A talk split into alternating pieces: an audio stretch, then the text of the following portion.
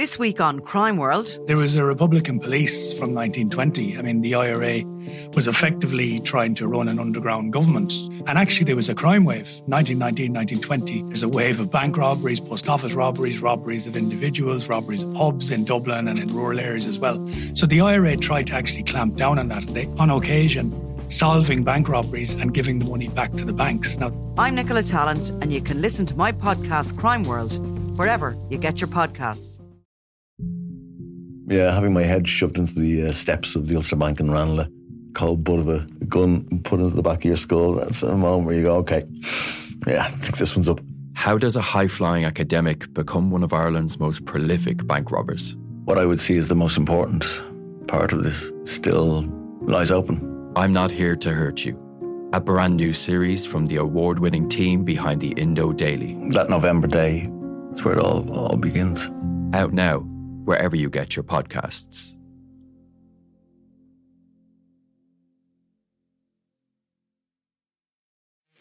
The Left Wing Podcast is in association with Aldi Play Rugby, feeding the future of Irish rugby in over 1,200 primary schools nationwide. Taylor, O'Driscoll, Morgan, extra man is Fitzgerald. Oh,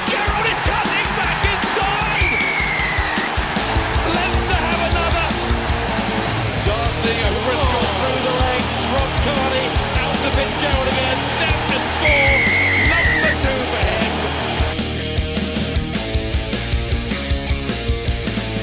Hello and welcome to the Left Wing Independent.ie's rugby podcast in association with Aldi. I'm Will Slattery, delighted to be joined in studio as always on Champions Cup quarter final week by Luke Fitzgerald. Luke, hello. Will, how are we? I'm good, thank you. And this being the week that it is, there was actually something I wanted to ask you about that we've never spoken about in the podcast. I was actually surprised it had never come up. One of the biggest, most controversial moments in European rugby history. It's a 10 year anniversary of Bloodgate. Bloodgate. Leinster versus Jesus. Harlequins, Bloodgate. Is that on a few weeks? So, uh, Oh, it's not the exact 10 year to the day, like, but it's Uh, quarter final stage. I thought you were a details guy. It was wrong. April 12th in 2009, I'll have you know. Nicely done, yeah. Um, Um, So, yeah, I just wanted to get your thoughts. You couldn't wait till the semi final to make the car, you make the connection between the two, no? It was a semi final. It was a quarter final. Ah, whoa, sorry, I mean, Munster, sorry. Jesus My apologies, sorry, I'm clearly not a details guy.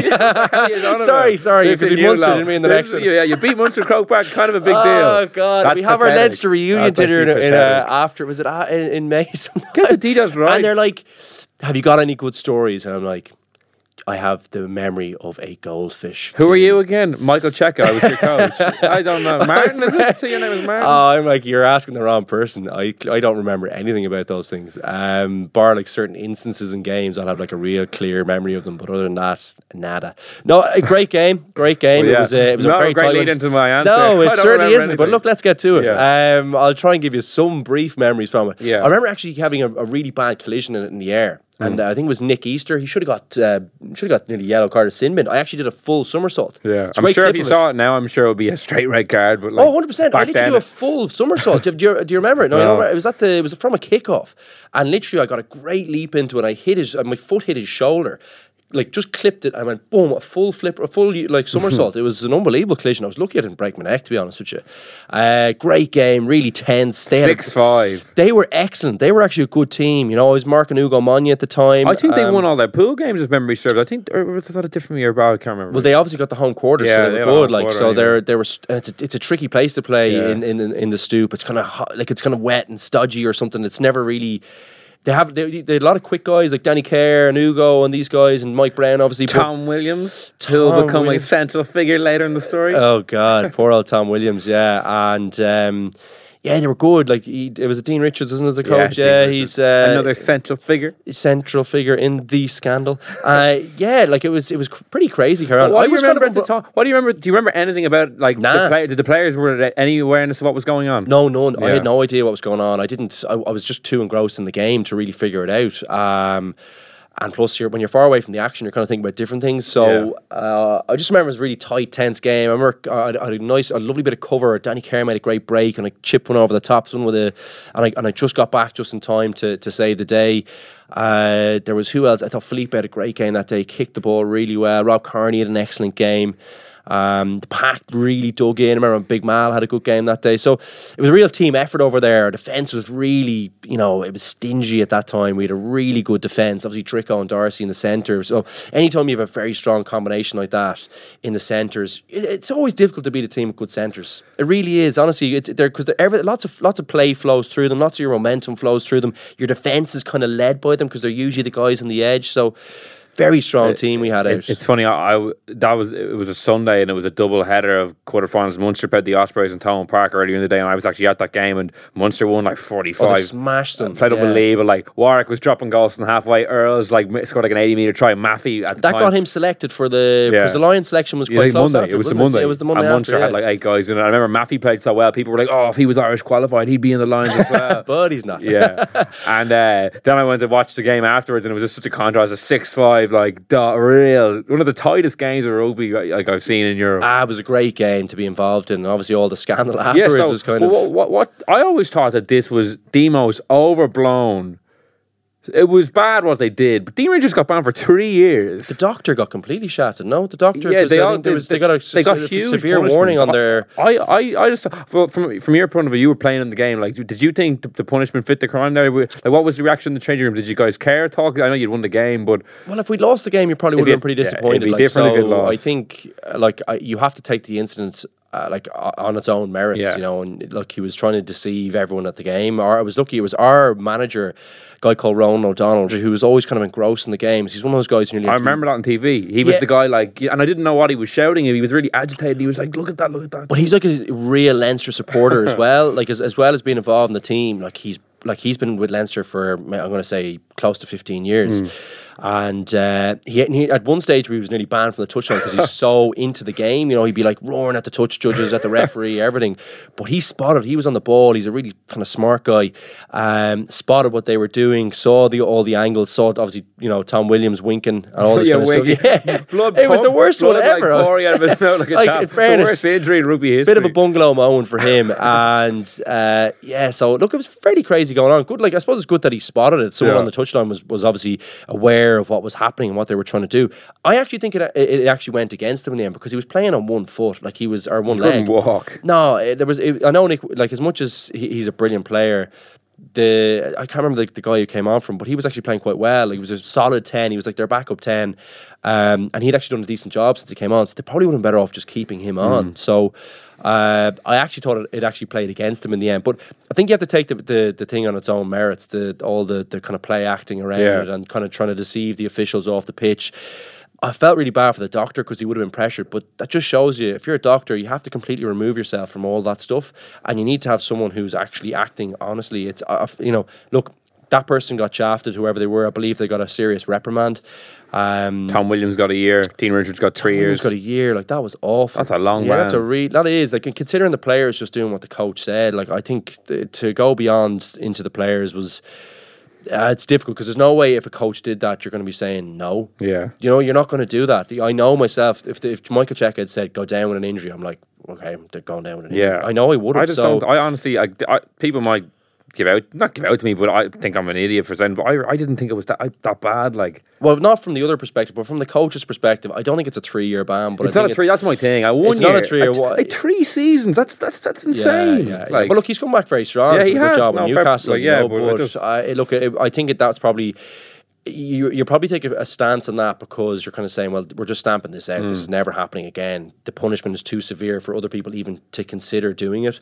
Um, and it's not. It's, it's really not. It really is though. before, On a though, serious note, it is against the spirit of the game. Like very much 100%. so. I'm not saying it shouldn't have been punished. yeah, I know Yeah. you're not saying that, but I think that's what they were trying to do, and they definitely achieved that. And could you imagine if like he had scored that penalty? All hell would have broken loose afterwards. Like Yeah, well, I wonder what, what could have like. I, I would say there's probably quite a good chance that to be thrown um, out, and you would. Yeah, we probably would have gone through anyway. Um, Yeah. I think you'd have to, wouldn't you? Yeah, I don't know. That's that's why I'm saying all hell would have broke. It would have gone probably the, the court for arbitration for sport or something like that. Yeah, it could well have. I suppose maybe the turnaround time for those things would have been too. Like you probably couldn't change it. Mm. Um, but yeah, like it was, it was a, it overshadowed what was a, a fantastic match Yeah. and a brilliant game of rugby because it was a serious achievement for that Leinster team and a real turning point. We still went into that Munster game as massive underdogs. I remember doing the media that week, and no one gave us a chance because they'd hockeyed us in the even in the RDS that year. They'd hockeyed us. I Yeah. think it was 18, 18 nothing in the RDS, like 22 ni- 5 Smashed in us. Thomond. I remember Earls handed off Cian Healy for a try. It's like That what- was down in Thomond. Yeah, that was a replay, like, oh, the- sorry, yeah, yeah, one, yeah. No, the one in the RDS was more damning. They Yeah. smashed us in our own patch. So uh, we were definitely concerned going into it. But um, yeah, like it was, a, it was a great little period to be involved in. Ah, like, yeah. obviously, all the we hijinks. we, we should definitely do a podcast on the Leinster Munster game, the 10 year anniversary, like in a few weeks' time. Because that to get I'm sure, in. Oh, that's right on your hand. Munster equals semi final, Harlequins equals quarter final. So you remember it for your when you're telling your anecdotes at this dinner. I'll have to brush that up was, before that was clearly. embarrassing. Well, on that note, from past quarterfinals to the present, delighted to be joined in studio by Cian Tracey, the Irish Independent, and Cian's European quarterfinal weekend. Traditionally, one of the most exciting weekends of the year. We have eight games across three days. All four Irish provinces are in action, but.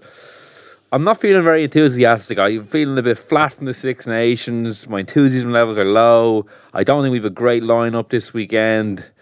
You seem to be more excited than me. So give me a give me a hard sell, give me a good sell, because I'm losing the will to live here. This is meant to be a great weekend of rugby, but I just can't get it up, get, get up for it. Can't get a what? Can't- Uh, Jesus, I, I can't believe that. We're I'll let supposed to be. keep that in because I'm massive enough to be conscious of my Freudian, well, not my Freudian, but my I know you get excited by rugby, but Jesus, that's a bit much. Uh, man, I, I, I'm surprised. Very surprised to hear that. Mr. Rugby. Yeah, Not just- excited not by an feeling it. Interpro, a Not- quarter final not Interpro. Yeah, I, I'm I'm with Luke here. Um, yeah, I don't know. I think the for me the Six Nations really dragged towards the end. I think that was probably well, it was mainly down to how Ireland were playing. It's always easier to write about a winning team, and I don't know. I guess I was at the Leinster press conference yesterday. I was at the Ulster one today, so you got kind of get a feel for it. But yeah, I I can't wait. I think. Um, like Luke said, a sold out Interpro quarter final With a 15 point spread pre match. yeah, Ul- Ulster are up against it. There's no doubt about it. But I'm sure we'll get properly into the reasons why you know it might not be such a foregone conclusion. I think Munster Edinburgh is a cracking game. A couple of years ago, you would have said that yeah, Munster will will stroll that, but this Edinburgh team are pretty good. So yeah, and even you look at the other games, Saracens, Glasgow. Okay, they met each other already in Racing Toulouse. Yeah, I'm I'm pretty excited. I have to say. Um, I'd like to change the scene. I think um, having been in Leinster yesterday was interesting to talk to a couple of players, Jordan Larmour, Jack Conan, and you know they were sort of saying that they feel refreshed having been out of the bubble of Carton House, and I don't know, I kind of feel a bit like that as well, not having to drive out there, you know, a couple of times a week as well. So um, yeah, I don't know, I, I'm I'm well up for this. I can't wait Uh, for it. maybe I just have still have post traumatic stress disorder from Cardiff train station, the, the bedlam afterwards. But uh, I've still not got back into Probably rugby more the mode. result. Will. Jesus, the result. No, you what you need to be at that train station is far worse. the, com- the the combination. yeah. So I guess well, the interest is to see how the players do bounce back from from that. As Cian said, it really did drag towards the end that Six Nations. It'd be interesting to see how the, the big players do bounce back. Leinster and Ulster um, is obviously the most exciting game, I guess, on paper. Yeah, I think it probably is. Uh, you're hoping, hopefully, we get a, this this kind of good bout of weather uh, stays with us.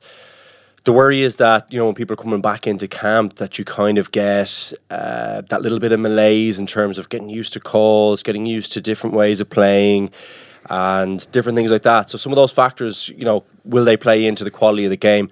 I don't think so. I think, as as Cian alluded to there, I think people will probably be refreshed. They'll be happy they're in a new environment, maybe back in a place where you're more, you know more relaxed, kind of in your own house. All those little small factors that kind of you're thinking this it, it can build towards a big one here. It can build towards a good performance for both players, and I actually think that you know Leinster will be disappointed with how they played last weekend, and I'm kind of it had me a little bit worried as a Leinster supporter, but as a neutral, I think it probably tightens thing, things up. I'm surprised to hear the spread is that wide because I actually think Ulster have uh, bar the bar the second centre situation they have a good they have a good team out here. They can they can compete with Leinster if they don't get any injuries throughout the game. That's obviously a big ask.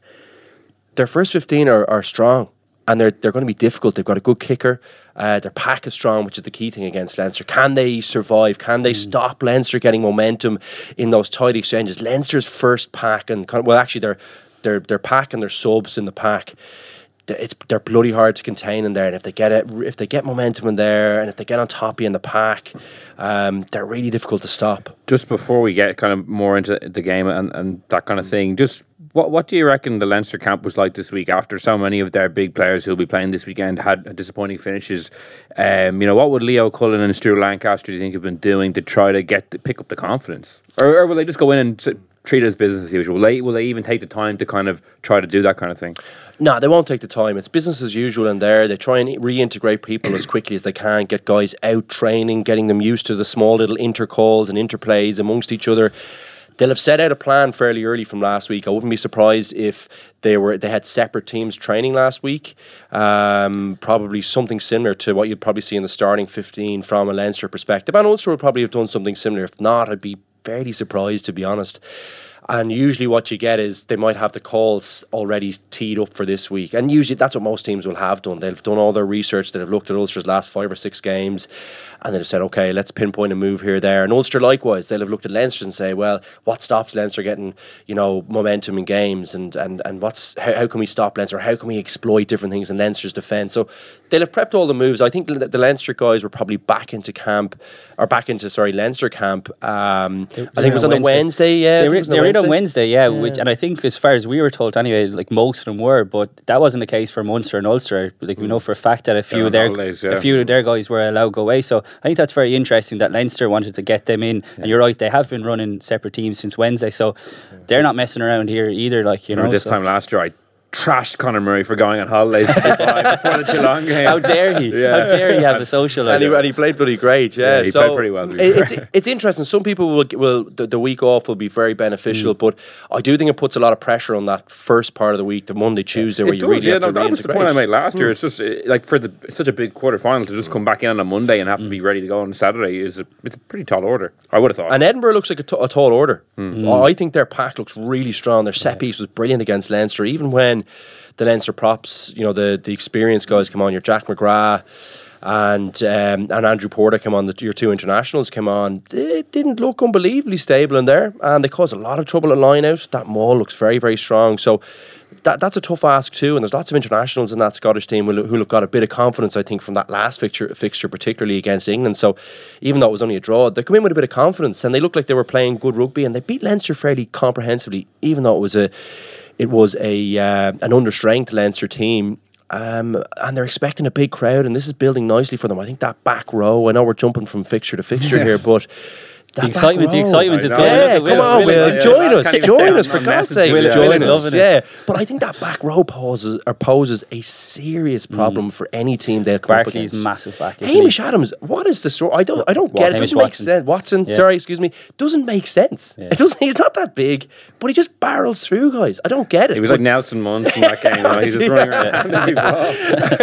He's like the big guy in remember Lone, John Alone with rugby, but he's not. Um, same And impact. Bill though. Mata is just a phenomenal player as well in, the, in number eight. Like his offloading, the one against Toulon was one of the greatest offloads I think I've ever seen. That that back row is a serious match for anyone in Europe. I think like John Barclay, like only made his debut last week, long awaited, but he's absolutely massive. And like I said, Hamish Watson was brilliant in the Six Nations. I know he had a bit of an injury, and then like you said, Mata just brings it all together. And even they they got him to sign up, didn't they, for another couple Yeah. of years, which is massive because you think of the money that the French clubs would have thrown at a player oh like yeah, that. So I um, can see him at Racing with Nakarawa. You know, two Yeah. octopuses in one back row. it, show, it shows, I suppose, with the job that Richard Cockerill is doing Mm. there. Players are really buying into this. So this is a very tricky game, and especially that horrible twelve forty five kickoff. It's that does make things. Does that? I really feel like that does make a difference. You know, it- it's such. It is an odd kickoff time. It's just, I suppose it throws you out of your normal uh, routine, which is always a challenge. But I think most teams will have.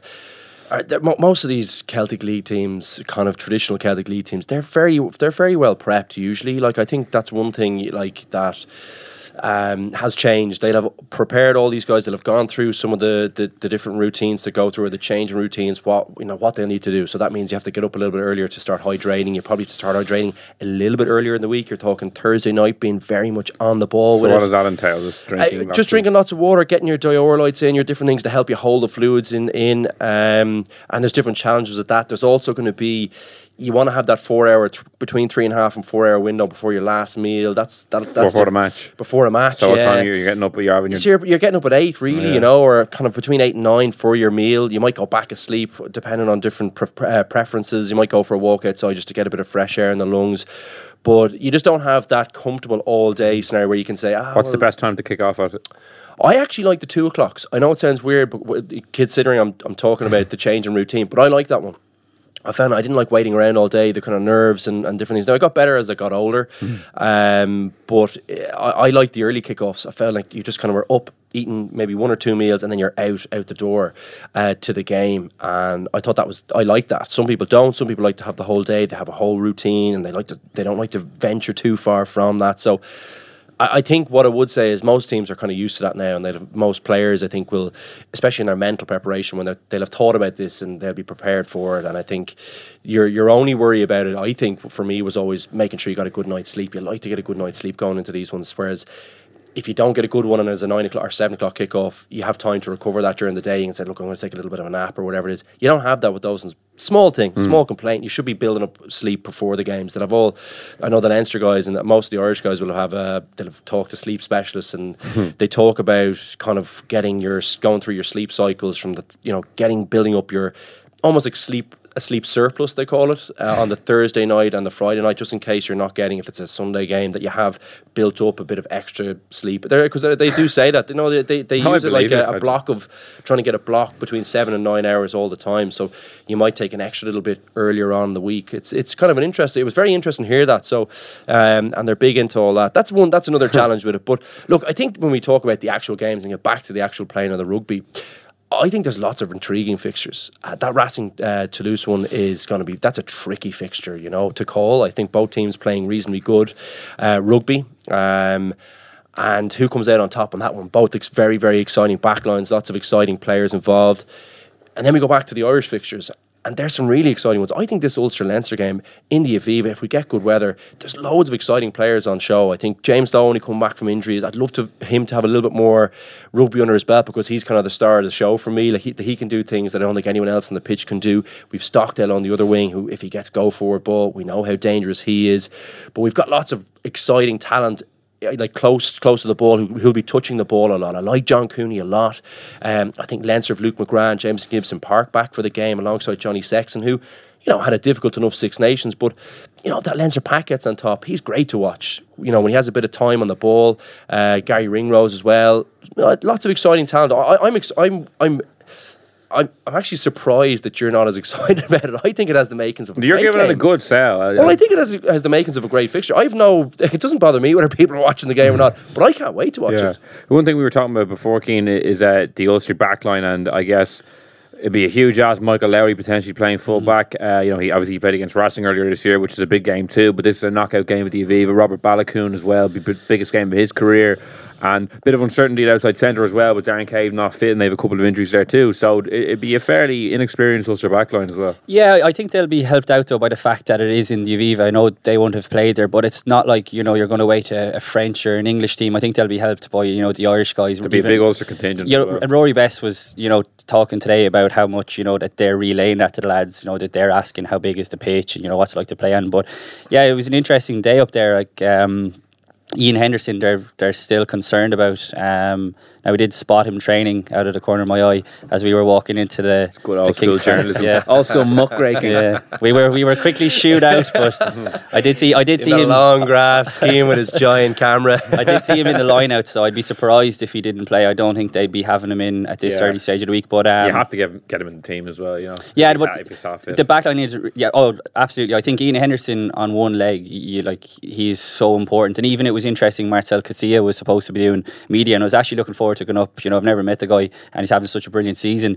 Um, but he apparently went off for to do a bit of rehab. So I mean, I've, maybe they were taping him, Uh-oh. up, t- tape, taping him up. But like they need him fit. Coetzee and Henderson to have any chance. I think both of those guys need to be starting. But in terms of the backline, I think by the sounds of it, Cave will be okay. Um, Baloucoune, Lowry. I mean, it's yeah, it's interesting. Even Louis Ludik, Louis Ludik came back. Um, also, we're kind of saying he'd be assessed throughout the week, but just as we were walking into the Kingspan, he got out in front of us in a knee brace and crutches. So I can I'd say we can probably say that he is unlikely to play either. So yeah, it's a bit of a you know, and Lowry, in fairness, is having a, a really good season, but I can imagine Leinster peppering the ball down on top of him because I remember being up in the opening game against Leicester and. Um, he dropped a couple of early balls. This is the first game, Yeah. I think, it, but he recovered. He recovered really Well, he never played fullback. Had he good sign of a guy, isn't it? Yeah, Like absolutely. Like to see so, him have a difficult and they rate yeah. him so highly. I mean, I, they, the talk is that he'll end up as an out half, but I guess he's almost like the Joey Carberry of, of Ulster. But um,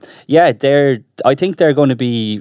Fifteen points is a lot. I think. Mm. Um, I like like I think John Cooney. Um, was one of the uh, one of the Irish players, few Irish players who came out of Six Nations with his reputation massively enhanced. Yeah. And I think now he can go to another level. I think he's been outstanding for them all season. He earned his chance for Ireland, and I thought he took it every time. I think he'll be gutted that he wasn't involved in the Wales game because, okay, fair enough, Marmion was fit again. They wanted to get him minutes. You can understand the logic, but that was no slight on He probably dodged a bullet in retrospect.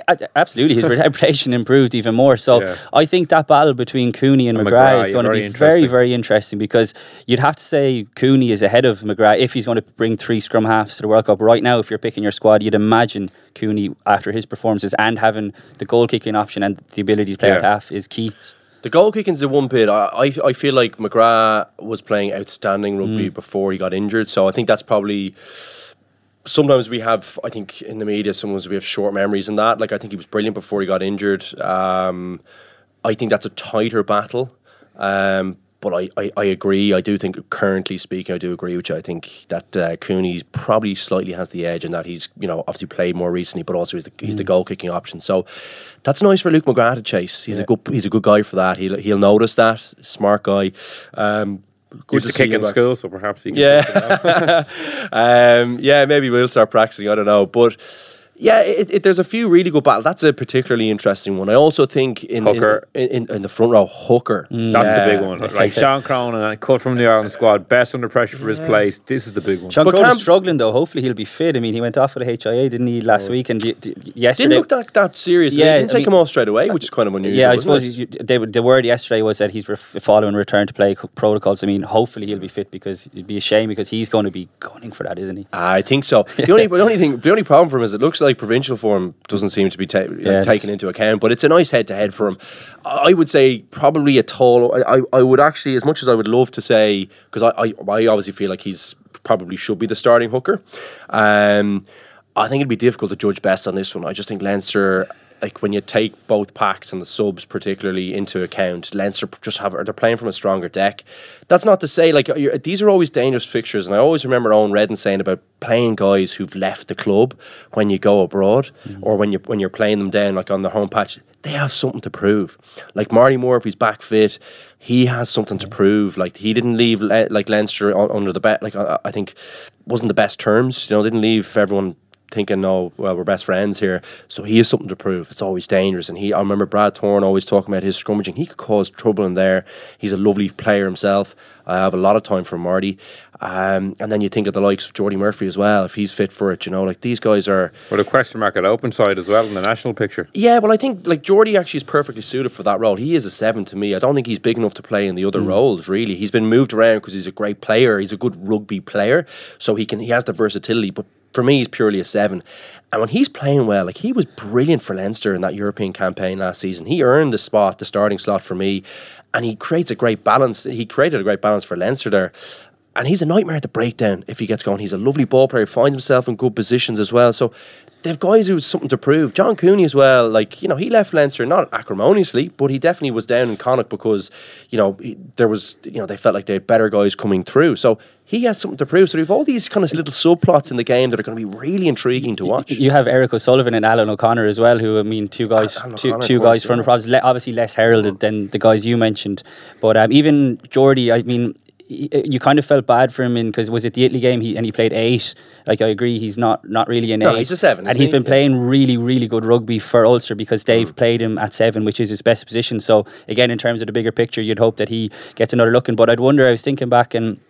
Best was asked about this a couple of times today. Um, I know the conditions are going to be very different, but when you think back to the Bath game at the Rec when Leinster scraped the win and Sam Underhill and Francois Louw played, and they had two, you know, out and out open sides, and it really caused Leinster trouble. But Coetzee and Jordi Murphy have the ability, I think, to do something similar. Now, again, conditions will be very difficult, but if they have those two guys, I wonder how much of a blueprint what Bath did because Leinster struggled in that game. They got a really important victory, but that could be something that they look at. And any team struggles. Like you have guys who are like, like if, if Rory Best, if they like they'll be training all week with a guy with a white scrum cap on, and they'll be smashing him all week because they'll be targeting him, like whether you actually run into him off set plays, whether you because you, you don't want him obviously to be the the tackler plus one, the guy coming in as the jackal. So oftentimes they'll pick moves for dangerous guys who are, you know, and, and, and conversely on, on, the Ulster side, they'll be doing the same thing. They'll be picking out guys who are dangerous on the ball in the Leinster setup, uh, whether that's a Dan Leavy or whoever it may be.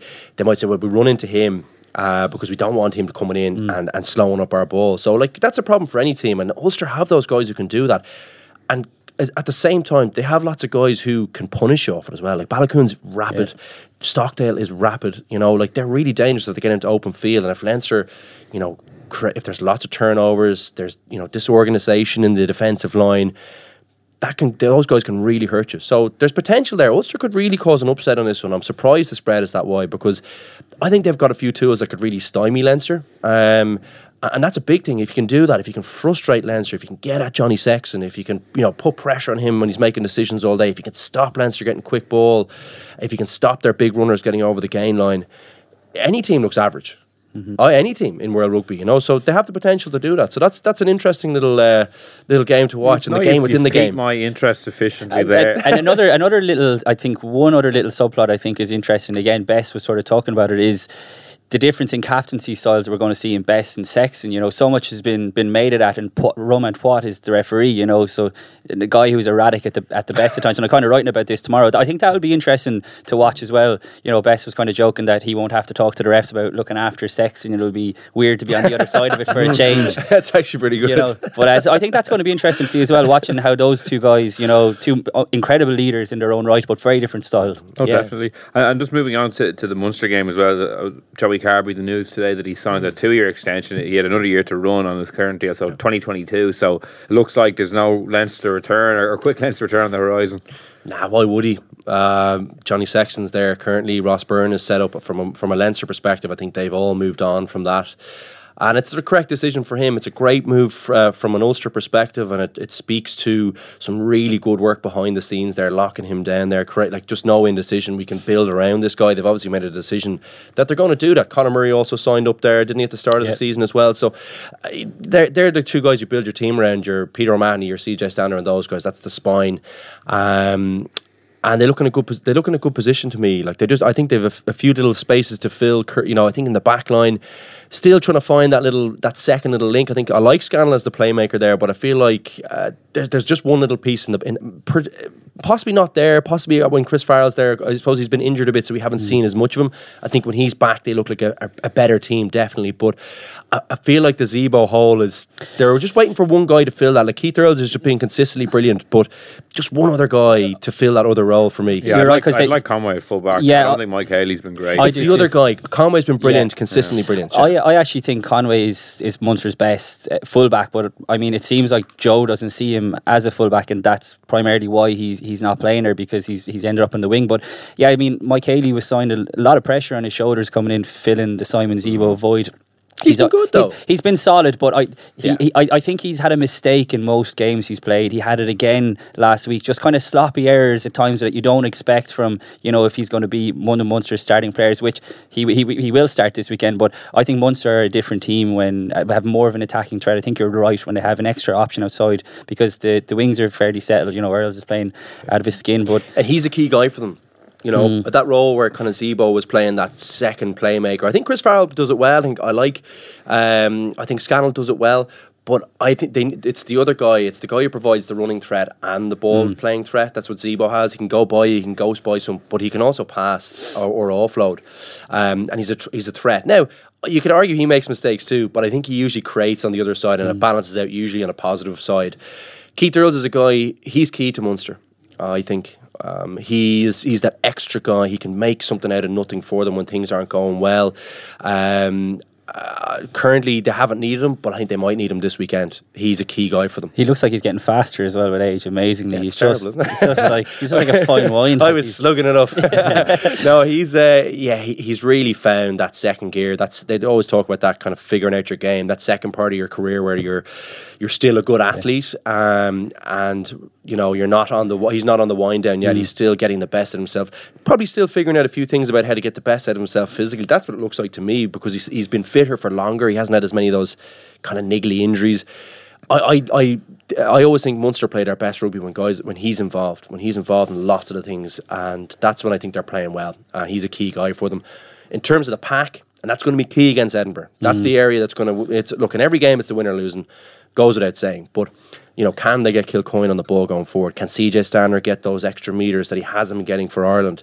How effective can Peter O'Mahony be in getting a couple of turnovers for them? You know, creating a bit of go forward for the likes of Joey Carbery and Conor Murray to pick that Edinburgh uh, defence apart because they are penetrable. They're they have few weaknesses in there. They're not always they're not watertight there. You saw what Leinster were able to do them do to them when they got a little bit of go forward and when there was a little bit of ball play. They struggled to cope. And Munster have the guys that can hurt them there and the guys who can get the ball to those places and manipulate space. But you can't do that unless Kilcoyne's getting over the gain line, unless Scannell's getting over the gain line, unless Peter O'Mahony's on the ball, CJ Stander. These guys need to get the go forward. Tadhg Beirne. Tadhg they Beirne, have, of course. they have they have a very settled pack though now Munster do and they're all fit. I mean the pack this weekend picks itself, which is a massive advantage. And even you know someone like Jack O'Donoghue, I thought was had a brilliant game last week, and he's had such a bad injury, but him coming back now at a good time, and I really hope that he he gets on the bench because I think he can give them something something off the bench. But um, having that settled pack is massive. Even we've spoken about Tadhg Beirne and Jean Kleyn's. Second row Oh, partnership, they're an ideal. strong. They're an ideal second row partnership. Like Klein will do the grunt work and he'll free up Tadhg Beirne to do what he does best. And I think Tadhg Beirne is another guy who'll feel like he has something to prove after coming back from the Six Nations. Didn't quite go his way. Yeah, it's funny. The pack is quite settled, but then uh, you have Carbery and Murray who've only played, I think, three games together. Yeah. So it's another big test for them because they were very good against Gloucester, less so against Exeter, maybe. And the third game has escaped me, so I, I, I won't definitively rule on that one.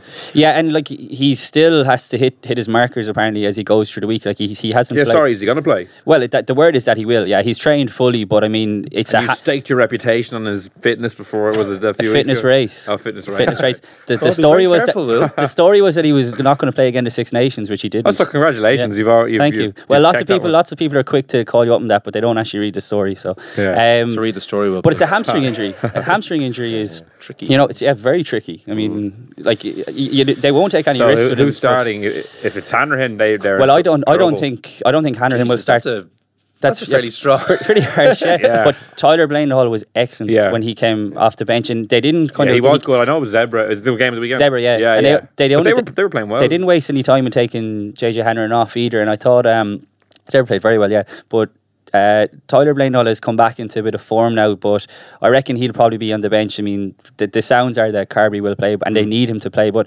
I don't know. I think, yeah, you'd, you'd hope that he can hit the ground running and that Murray can can find his form. I mean, he, it hasn't happened for him, but I mean, I, again, I wouldn't buy into the whole hysteria that what, what's going on with him. It's it'll be fine. Yeah, He's absolutely class. And from, from an Edinburgh perspective, like I guess they they've kind of looks like they've been keeping an eye on this fixture in particular. Like their their league form over the last six weeks before the Leinster game have been pretty mediocre since they qualified. So it looks like like uh, you know some teams They were tight ones though. Yeah. They lost two out of the last three, but they but they, lost were, one like, at home to Cardiff when they were like Should fourteen. have won that up, one, yeah. but it was still like it, they were still all tight games. Like they're hard to beat. It's kind of the like even when they're not playing well. But what do you make of and Job Heath? And I'm a huge fan of his just from afar. I don't. Yeah, well, he's great for a soundbite. Yeah, you'd love him, Will. But um, no, he's uh, he is good. He looks like he's he's gone away from the traditional kind of loose Edinburgh game plan. They they play nice, kind of forward, kind of dominated play. They hang on to the ball for large periods.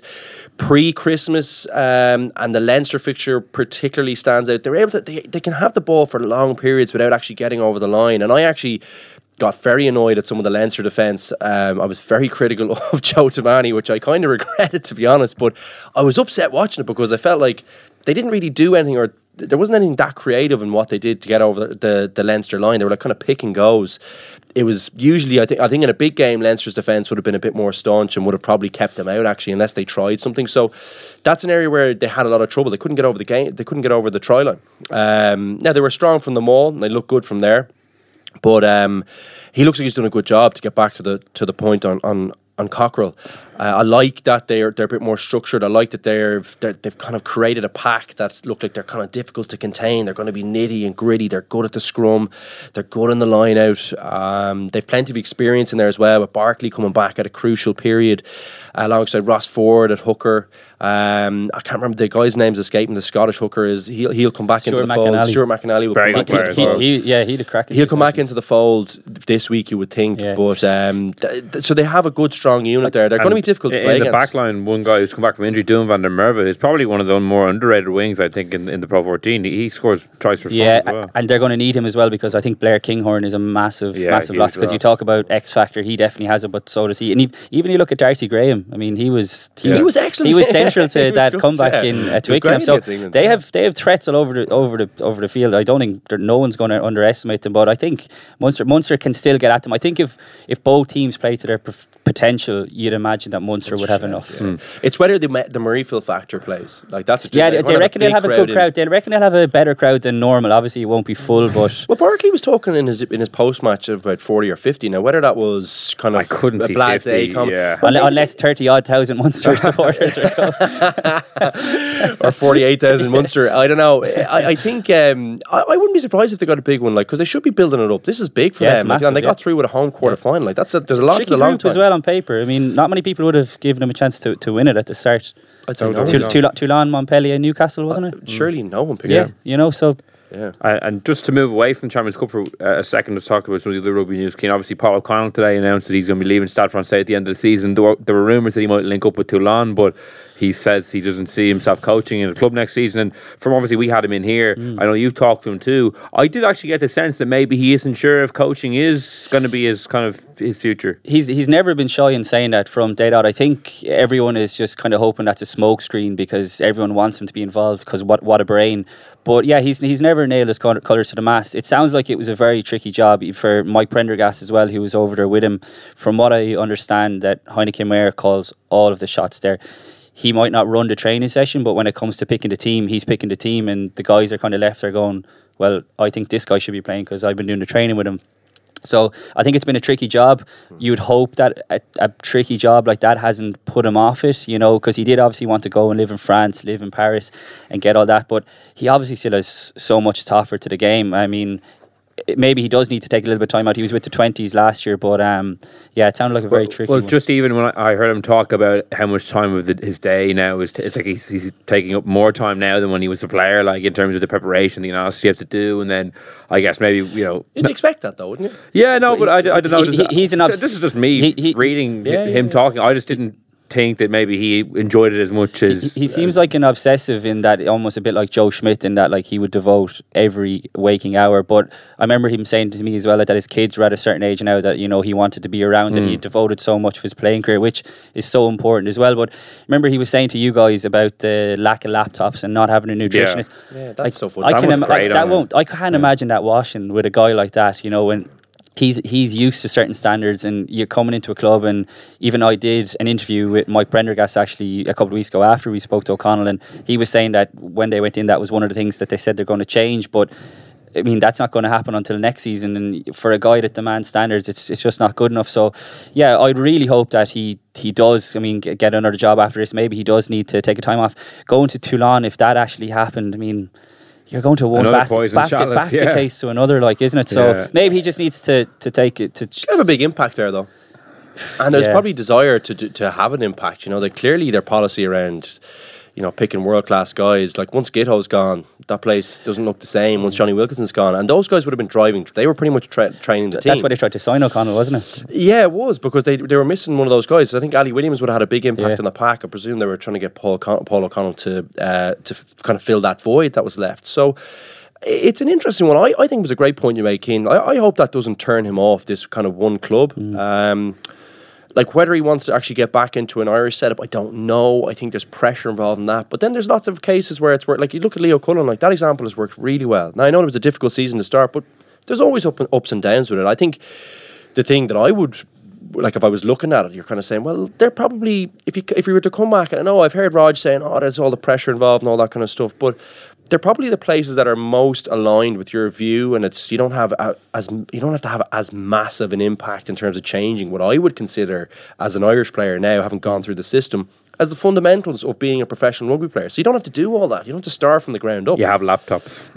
you have laptops, you have a nutritionist, you have the basics, you have you have strength and conditioning coaches who understand about load management, about how to train the players correctly, how to get them peaking for different po- times during the season. So you don't have to go through all that. Um, that, that might be enjoyable to do that. I don't know what the different kind of drivers in terms of motivation are, but.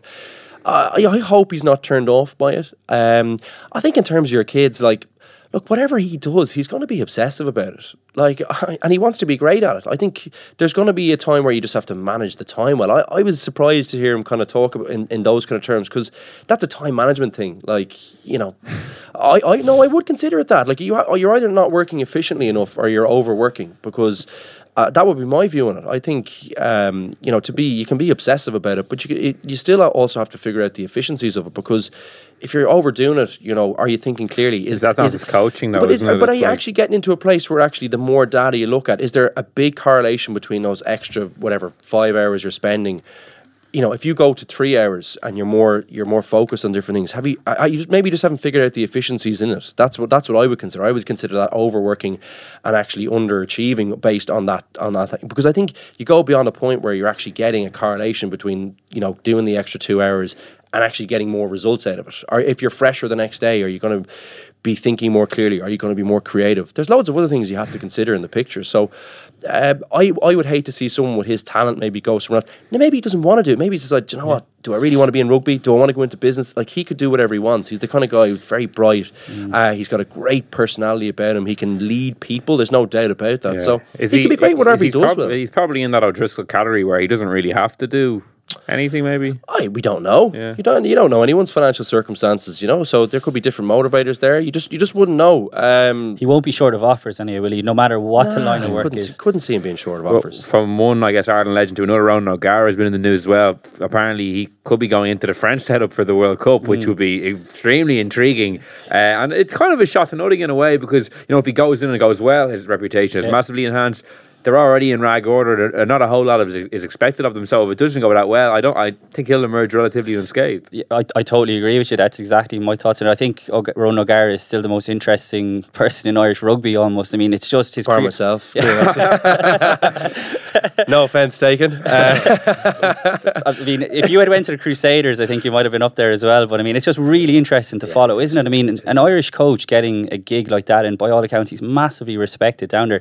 I, I couldn't agree with you more that if it goes well, his reputation is enhanced. If it doesn't go well, I think it'll be like it didn't happen. He'll still be one of the most sought after coaches. It's what, kind of been interesting. They've been talking And it about fits really well with the, with the timeline. Like the Crusader season yes. ends just before they'd be going back into camp for the World Cup, and then if it doesn't go well or he doesn't want to stay on, he can just go back to the Crusaders if he wants. Or Yeah. you know, if Warren Gatland just gets do the whatever he job- wants, can he? Will? Yeah, well, no, I don't know if he's in that category. I don't know if he's in the O'Driscoll. He's, category. he's very- signed contracts and stuff, but sure, whatever. Yeah. He's very much keeping his options open though, because if you heard him on, he was on off the ball last night, and he was saying, or this morning, I think it was, uh, or last night actually, yeah, um, he was saying how. Um, like you know, he's open to the Irish thing as well. I mean, that's nagging in the back of his head. And when you think about it, Ireland are going to need a new attack coach when, when this comes down to it. I mean, uh, do they have anyone in the system right now who's going to do it? You'd imagine there Is has to Andy be Farrell supposed to be? Is he going to be taking that on? Was that not as the well word? as defence. I thought he was moving towards the attack. I would be very surprised that someone told me this. Sorry. Yeah, no, that's what I thought he was going to do. So I assumed that like the best Because one, that the was, I best. thought was, was the surprising thing. Someone, t- I remember someone telling to me, and I was saying, "Oh, that's interesting." Is he actually? Because obviously his background background's obviously been all defence. and one of the most the best defence coaches in the world. You'd imagine he would have. That's what I would have thought. He would have consolidated that's that very role and then gone yeah. somewhere else. That's but I think you, probably have to have, like, from his perspective, he can't just be pigeonholed Just as stale. a defence guy. And he's obviously been Yeah. under one of the, uh, what I would think one of the most creative coaches. And one of the guy who has guys who has the clearest thinking on attacking fundamentals that I've come across in terms of Joe. Now I mm. know pe- people moan about the game plan, but it really suits us the Yeah. type of game plan that there's no way Joe can't be more expansive with a New Zealand team if he if that's what he decides to do. So I think he's in, he's positioned very well to go and do that job. But whether he wants to take it on on his own, having not done it in a club first, I don't know. But I thought that would round him off nicely as a coach because you want to have a bit of that yourself, don't you? Like from mm. his perspective, he's got to grow too, because really, if you're going into the head coaching role.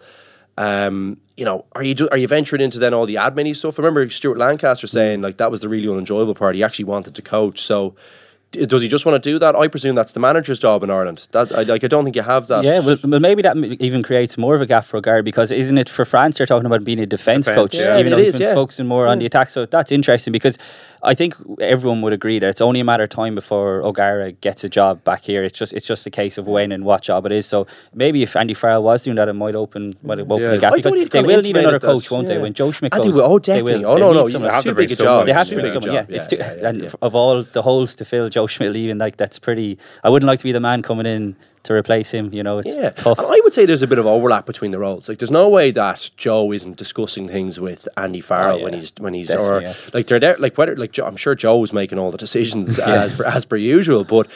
You know, I, I there's no way that when Andy Farrell's if he, he say he does switch over, I don't know, but I that's that's what I thought the word was that he was going to do that. So, like if he does do that, like there's no way he's not going to be talking to Ron O'Gara about the attack Mm. or consulting Richie Murphy if he stays on about it about the kicking strategies and how can we get the best out of our or you know coming up with moves together as a group. It's not all it doesn't all lie on you, and you should be like you know you should be asking the, you know all the different people around you because they're the resources that you have. There's lots of great rugby minds. That's what you're.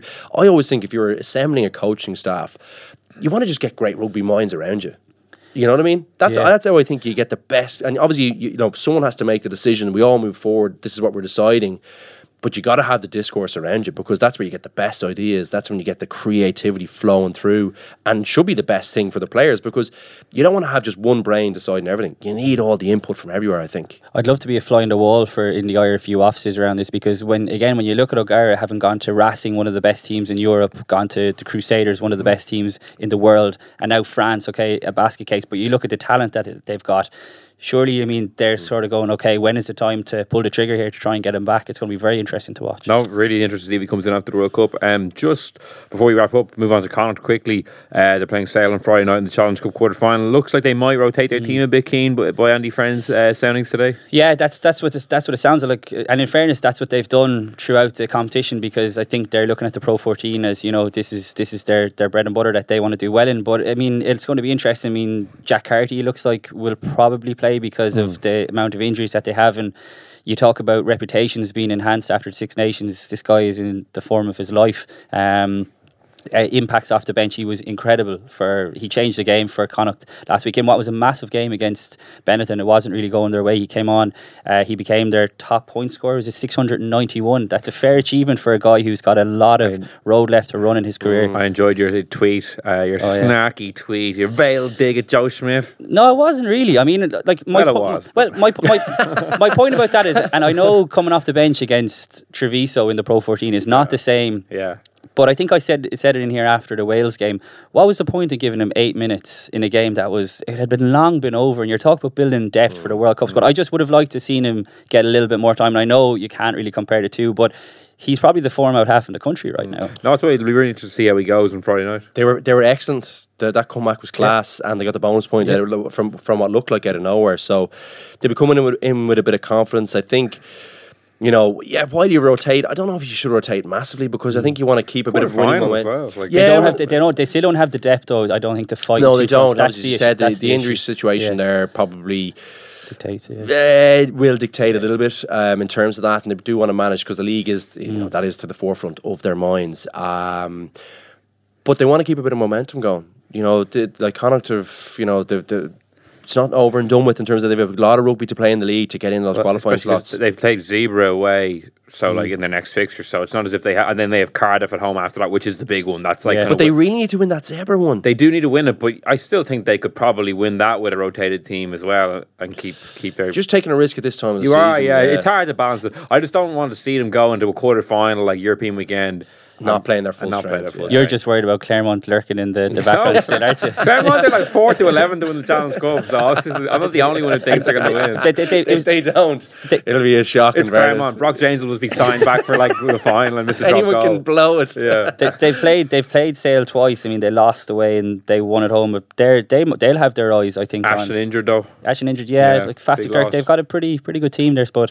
yeah, like I mean, the balancing act. I mean, it's, you'll have to wait and see what kind of team that they name before you, Hmm. you're assessing what kind of chance they have. But um, as a whole, Connacht are in a great place. I think massive improvements this season. And last topic I want to hit is just there was a kind of a report last week of potential rule changes in rugby, and there's two I want to get your opinion on. The 50 22 rule is when if you kick the ball from inside your own half and it bounces and goes into touch in the 22, you'll get the line out. What do you make of that potential rule change? I like the idea trying to keep more people in the backfield because obviously everyone's just loading up stuff on the front, and it gives you a bit of reward for for an attacking kicking game. Uh, I just hate the way we're moving towards. I feel like we're moving towards league. Then you know, there was it the 40-20 there, Yeah, whatever it is. 40-20, Yeah, so not not completely opposed to it. I like that we're trying to be creative with the game. Exactly, there- right. I know that the, the the talk of it was about actually trying to manage some of the collisions, which I found like that seemed like a bit of a stretch. But I don't know. Maybe whoever's running the data there through uh, thinks that that'll reduce massively the number of rucks and contacts. Um, don't know. Interesting to see on that one. I think that's probably a bit of a stretch for me. But uh, in terms of the game, quite like it actually. I do. I'm not not completely Yeah. opposed to it. It would be good to see it, I think, in a trial. I think before Yeah. we sort of nail it to the mass. always do that anyway, though. I don't, think it's a yeah, good idea, Yeah, it may be the twenties World Cup or whatever they usually do, but you don't want to see a big kick tennis game coming either. Like, but I think in theory, it sounds like it's definitely worth a look. But if you have a if you have a few good kickers, O'Gara, and yeah, head, yeah. Oh spirals my to the God. Jack, Jack Boom. Harty is actually very good at that. I mean, Yeah. at the yeah, he is quality at it. like- Yeah, but Sexton as well. Yeah. And like, but know, like the out halves will have to sort of tweak the how they played it. So it will be it will be interesting, but I wouldn't be setting in its own like you. is would it one get. bounce? It's one bouncing in, is it? Yeah. Is yeah. it one Oh, I bounce? think well, there's many bounces. I Oh, presume. can it? All right, sorry, I wasn't sure. Sorry, yeah, but it's an interesting one. Um, well, can you grub it in then? I presume so. Technically, oh, fair enough. Yeah, but like it, it, the only thing is, is that it should create like it sh- you'd like to think it would create more chip space. It should create more like less people in the front line. That's what they want. Um, you know, so like yeah, look, it's a good idea. Like I still think the key areas for me are the are the touch judges getting involved or the the the, The whatever. offside line? The offside. Oh line. my God. Like that is just It's- become a it's joke. chronic. It's chronic at the moment. Yeah, Yeah. yeah. The, the other one I wanted to get your opinion on it was it was only on the front page of a newspaper last Sunday, so it hasn't been like officially released. But it was they want to kind of get rid of the jackal, basically get rid of the, the, the poach in rugby. They want it to be old fashioned rucking, where it's basically just counter rucking, but they don't. They, That's they, a mess, though. Yeah, but they say that, uh, that it does reduce to reduce the amount of injuries of people being blasted out of it when they're in the poach position. like it's it's it's fair enough, but like personally, I think there's an absolute art in in the jackal. I mean, I think when you look at the likes of Peter Manny, Tyg Byrne, Dan Leavy, like when they get it right, it, it's outstanding. Watch, fair enough, it's dangerous, and But it's the injury. I, am not they're sure what no this. one's arguing with that. I'm not. I'm not sure what the solution is, but to remove it totally, I think would be a shame because it is an art and it's a skill that very few players have perfected. But I'm not sure what the They need to be quicker with it. They need to be quicker with it. They don't like if you see someone that's on a ball, like you should. It should be just boom turned over. Like that's like if that's the problem with it. If you're It if you have people hanging in there too long, you get one guy maybe hitting them sliding off to the side, and then all of a sudden there's two other guys going. Oh, I got to get And some of the now." clear outs aren't And being policed either. Like some of the clear outs are are ridiculous. absolutely smashing guys. Yeah, and hmm. anyone off their feet, like there's. St- I I think they've gone away from a few key parts in the ruck. They've gone away from, as you say, the people off their feet just launching their bodies through.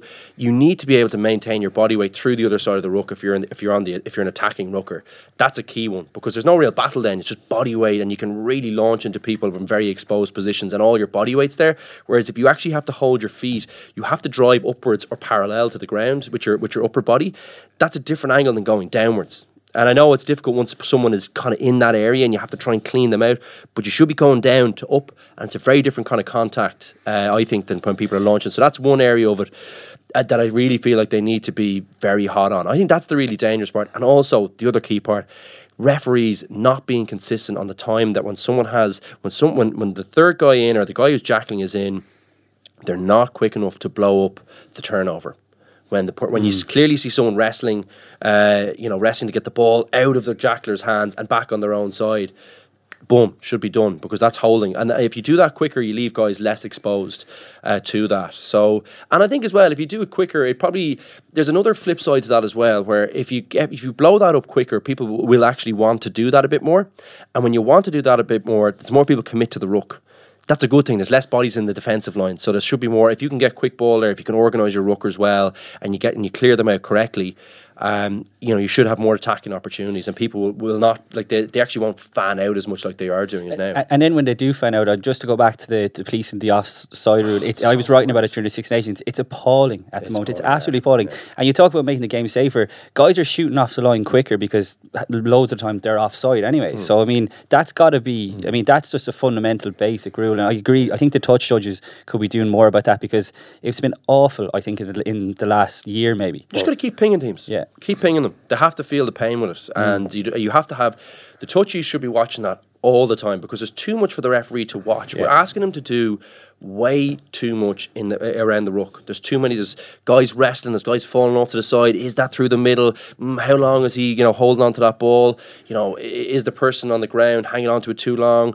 You know, who? You know, like all this kind of stuff. There's too much going on in there all the time, and trying to figure out who's right, who's in the wrong. Um, he should be watching that. The, and maybe the, the first couple of guys around the ruck, the guys behind and the third, fourth, fifth defender, touch judges have some.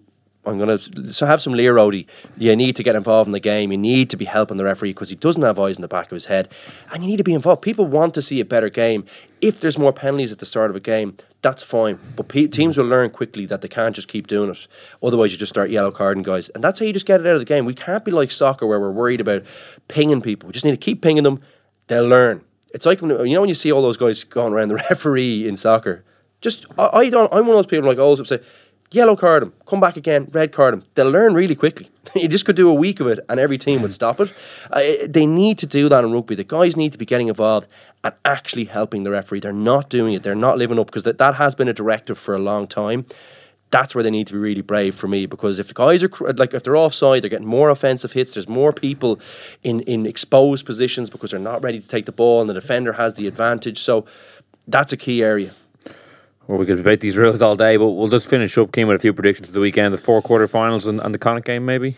Um, the four quarterfinals. Uh, Leinster, yeah, I think it would be a massive surprise. I mean, although Ulster did beat Munster was it 2012 in a semi final in Thomond Park, which was a massive shock. I'd be surprised if, if they could pull it off. Um, but what I would say is Ulster getting to the quarter final has been a, an incredible achievement for where they've started this season with Dan McFarland coming in late and all that. I think Leinster, you know, Leo Cullen talking about players being pissed off, point to prove. I think there's a big performance coming from them. Um, I would go Munster, but I think that's going to be very tight. Um, very tight, especially they need Carbery to play and they need, like Luke said, the pack to front up. Um, I would go Racing and Saracens. I mean, I think th- that's fairly probably both maybe might agree. And Connacht, yeah, Connacht's very hard to call. I'm going to be like Luke in terms of not doing the predictions until you see the team not Yeah, wanting to be fair, with this game, you don't know who you, Connacht are don't gonna know who Connacht yeah. are going to pick. You would love to see Connacht Yeah. win, but I mean, if they're going to rotate heavily, then I think it's a tall order to go. They've already lost over there this season, but let's wait and see their team. Mm, your predictions? Uh, I think Leinster in a tight one. Uh, I don't think that'll be uh, as wide a spread, but I get these consistently wrong. So no one bet on based All on Blacks by 30. No one bet based on any of my calls now. So if you're uh, if you're a gambler, just stop listening now. um, I would think Munster will do it, but I think that's going to be very tight as well. Uh, that's a really tough one to call. I was impressed with Edinburgh on the weekend. Um, again, agree with with with Cian. I think Toulouse and them is is, is an interesting match, but you'd think Racing will, The will do that Arena. one.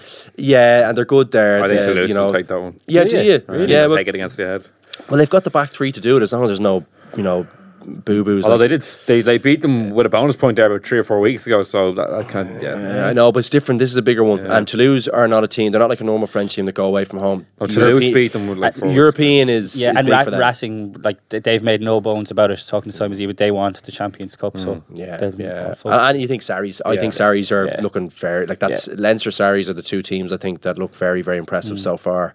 Uh, along uh, Racing as well to a certain extent, but less so than the other two.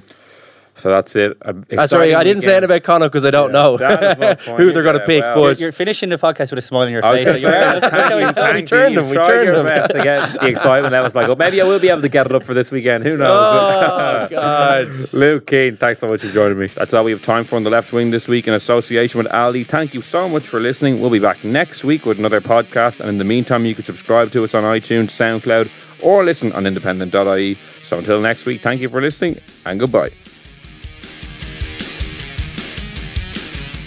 The Left Wing Podcast is in association with Aldi, official supermarket of the IRFU.